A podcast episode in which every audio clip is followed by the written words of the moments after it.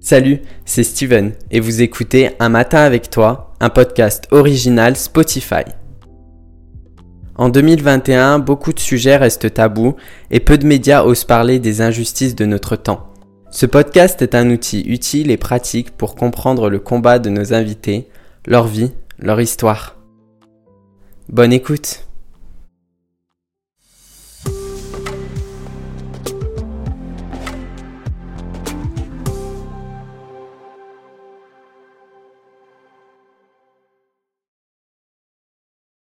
Bonjour, je m'appelle Aurore, j'ai 18 ans et comme beaucoup d'enfants en France, je suis née via PMA, élevée par un couple lesbien. La PMA, c'est ce qu'on appelle procréation médicalement assistée et c'est un ensemble de pratiques cliniques et biologiques où la médecine intervient dans la procréation. C'est une assistance à la procréation lorsque celle-ci ne peut pas être faite de manière naturelle. Mes mamans ont d'abord fait des recherches au sein de l'association APGL, donc l'association des parents gays et lesbiens, afin d'obtenir des informations concernant les démarches à suivre et les adresses étrangères acceptant la PMA pour les couples lesbiens, donc en l'occurrence euh, la Belgique ou l'Espagne. Se sont rendus en Belgique et le premier hôpital qu'elles ont sollicité leur ont refusé leur aide pour trois raisons. Premièrement, que selon eux, ça allait déranger les trois premiers enfants issus d'une autre union de ma mamou. Deuxièmement, que c'était la première vraie relation de couple de ma mère, de ma maman. Et la troisième, que c'était la première relation lesbienne de ma mamou. En clair, des raisons qui n'étaient pas forcément très valables et justifiées. Du coup, elles ont finalement pu entreprendre des démarches auprès d'un autre hôpital belge, qui est l'hôpital Saint-Pierre, spécialisé dans les fécondations in vitro et la procréation médicalement assistée. Elles ont d'abord eu beaucoup, alors beaucoup d'entretiens psychologiques pour savoir plein de choses comme si elles seraient aptes à être parents, si le projet de conception était sûr et réellement motivé, mais aussi pour savoir si l'entourage était ouvert d'esprit et sain, et si jamais il y avait des complications, si des gens pourraient les soutenir. Elles ont à peu près eu des entretiens euh, sur une fréquence de 1 par mois pendant pas mal de temps. Ces entretiens leur ont permis d'obtenir un oui, euh, que je vais, je vais, expliquer la valeur du oui après, mais elles supposent que en fait elles ont réussi à obtenir ce oui car elles avaient quand même une allure très féminine et que ça a peut-être dû jouer dans la balance, mais également car elles n'avaient aucun discours sexiste envers les hommes. Donc l'obtention de ce oui a permis de mettre en place toutes les autres démarches. En soi, euh, elles ont également eu un entretien par la suite avec un juriste pour les informer des risques qui pourraient arriver, car euh, ce n'était pas reconnu à cette époque-là. Ma mamou ne m'a pas adoptée, elle n'a aucun droit sur moi, ce qui fait que si par la suite mes mamans euh, s'étaient séparées d'une manière très violente, ma mère pouvait partir avec moi à l'autre bout de la France sans que ma maman ne puisse rien dire. Donc c'était juste pour euh, les mettre au courant de tout ça. Du coup, après le fameux oui et l'entretien avec le juriste, euh, elles ont pu entamer les démarches médicales. À côté, en France, elles ont également dû trouver un gynécologue d'accord avec le système et il y en avait vraiment peu à cette époque. Dans ce moment-là, ma maman a dû subir un traitement hormonal pour favoriser et stimuler ses périodes d'ovulation, jusqu'à en arriver aux fameuses inséminations artificielles.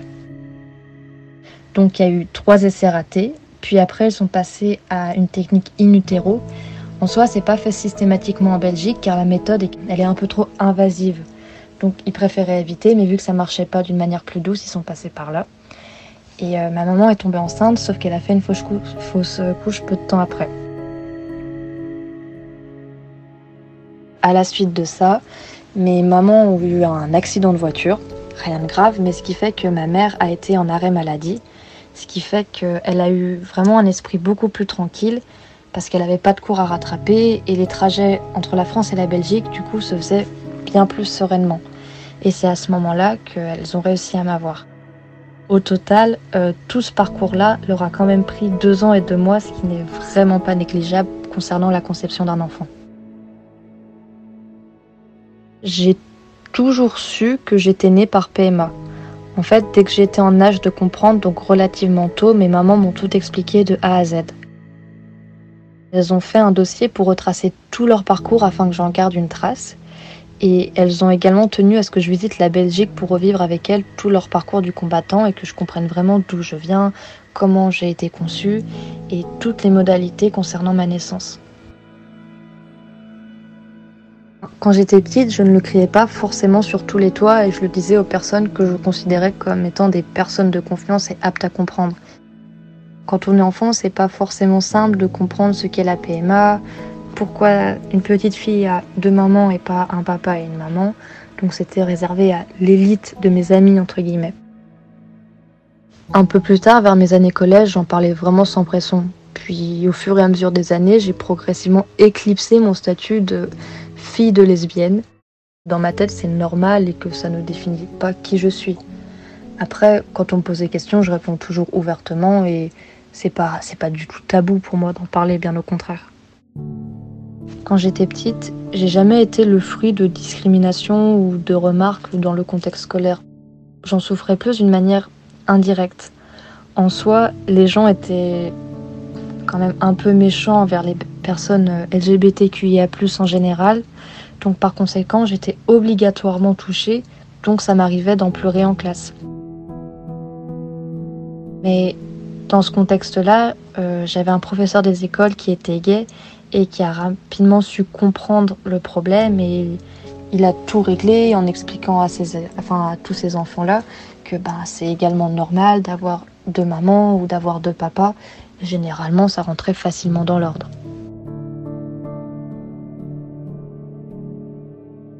Concernant les manifestations contre la PMA, je ne comprends vraiment pas. Je comprends pas pourquoi des personnes déferlent autant d'idées peu construites et vaines sur un tel sujet, sachant que la France est censée être un pays ben, de liberté, d'égalité, où on a tous des droits. Donc c'est pas forcément logique que notre gouvernement autorise euh, des manifestations avec autant de messages enfin, vraiment haineux contre les personnes LGBT afin de ne pas vouloir légaliser la PMA pour tous.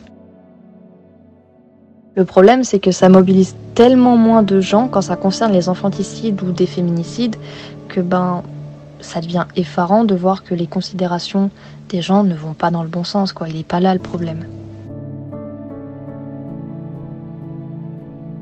En fait, à l'époque, il ne pouvait y avoir qu'une seule mère aux yeux de la loi. Il ne pouvait pas y en avoir deux. C'était soit une mère, soit un père ou un père et une mère, mais pas deux mères. Et en plus, en 2003, le mariage homosexuel n'était pas autorisé.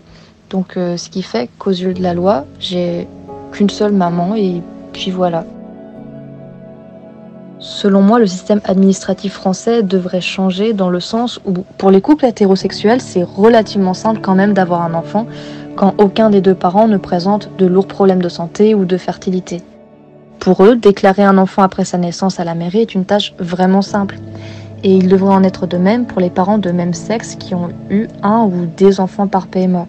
Donc elle est plutôt là la logique, c'est pourquoi autoriser les uns à avoir un parcours si simple alors que pour les autres c'est si compliqué. Euh, aux yeux de la loi, ma maman n'est personne, clairement personne. Donc si jamais étant enfant j'aurais dû avoir recours à une opération en urgence, seule ma maman pouvait donner le feu vert. Je pense que ben, la bêtise humaine est sans limite. Le problème majeur est que lorsque des personnalités publiques clament haut et fort que la PMA devrait être interdite, ben, cela a une forte portée et que cela touche un public encore plus large malheureusement, et que ben, cela risque d'engendrer de nouvelles personnes qui vont penser la même chose et ainsi de suite. Ça va faire un effet papillon et au bout d'un moment, ben, une grande partie de la population va se mettre à avoir ben, des idées allant contre la PMA pour tous. Vaut mieux avoir une paire de mères qu'un père de merde, simple, rapide et efficace. Ce n'est pas le genre d'un parent ni son sexe qui définit s'il sera un bon parent ou non. C'est autre chose, quelque chose de bien plus puissant. Concernant l'éventuel manque maternel ou paternel, dans mon cas, il est futile et il y a bien d'autres représentations paternelles autres que celle d'un père dans une vie. Par exemple, dans mon cas, mon parent représente cette position paternelle. Mais encore une fois, c'est pas une obligation. De plus, on ne peut pas ressentir de manque sans même avoir connu ce que c'est d'avoir un père ou une mère dans le cas d'un couple de gays.